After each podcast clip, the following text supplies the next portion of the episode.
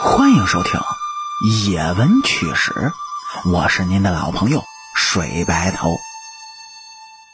咱们上回书给您各位介绍了一下这中国历史上武将他武力值的 TOP 十后六位。那么今天呢，咱们继续的说一下武力值的前四位。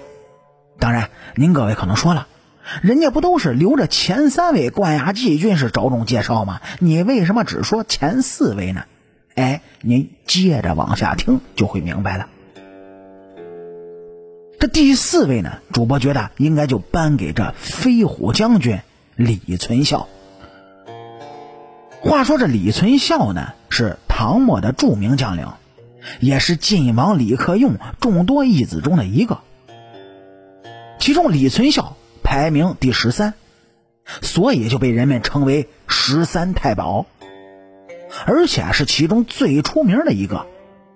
有人就说过：“将不过李，王不过项。”李说的就是李存孝，项说的就是西楚霸王项羽。这足以见得啊，他的个人战斗力那绝对是杠杠的。可您各位啊，谁也想不到。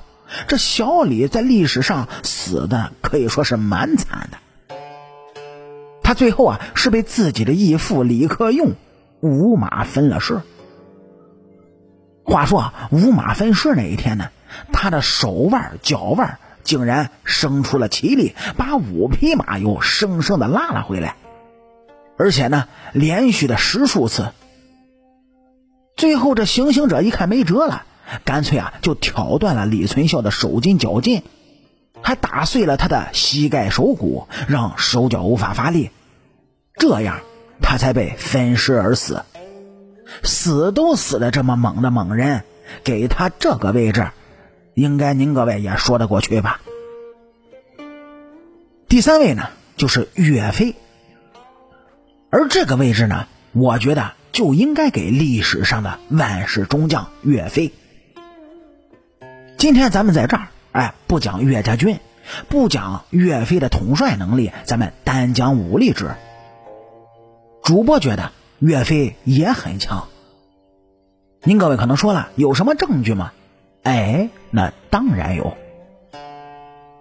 这金庸先生在他的多部武侠小说中都讲到，岳飞留下了一本叫做《武穆遗书》的古籍，得此书者得天下。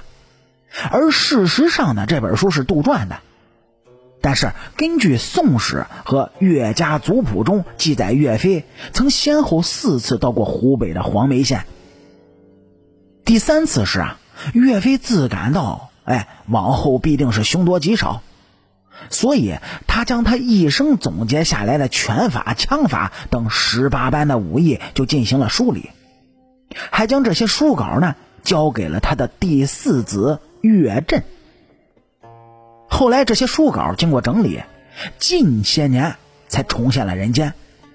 所以从这方面讲呢，岳飞他老人家的武力值那是相当了不得的，都可以开宗立派了，季军当之无愧。关于亚军这个排名呢，说实话啊，主播经过深思熟虑。觉得还是给西楚霸王项羽是最为恰当。根据《史记》的记载，项羽是身高八尺有余。会稽起义时，独斩郡守卫兵数十人。要知道，这些保镖那可不是一般的兵，而他们呢，全都死在了项羽的刀下。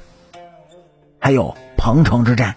项羽以三万人破汉军五十六万人，是堪称奇迹。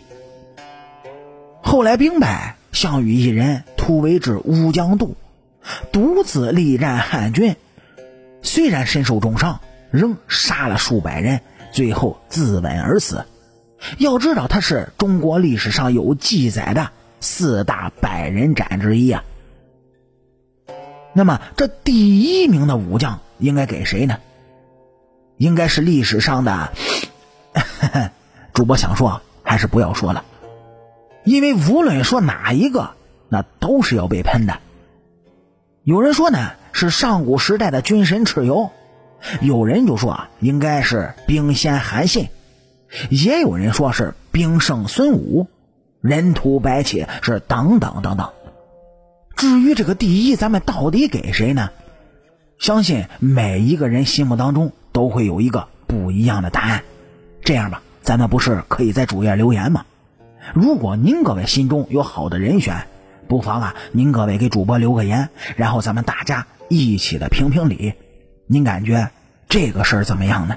好啦，感谢您各位在收听故事的同时呢，能够帮主播点赞、评论、转发和订阅，特别是订阅，伸出您各位富贵发财的小手，右上角订阅的小按钮点一下，这样主播更新的速度才会越来越快。我是您的老朋友水白头，野闻趣事精彩，下期继续。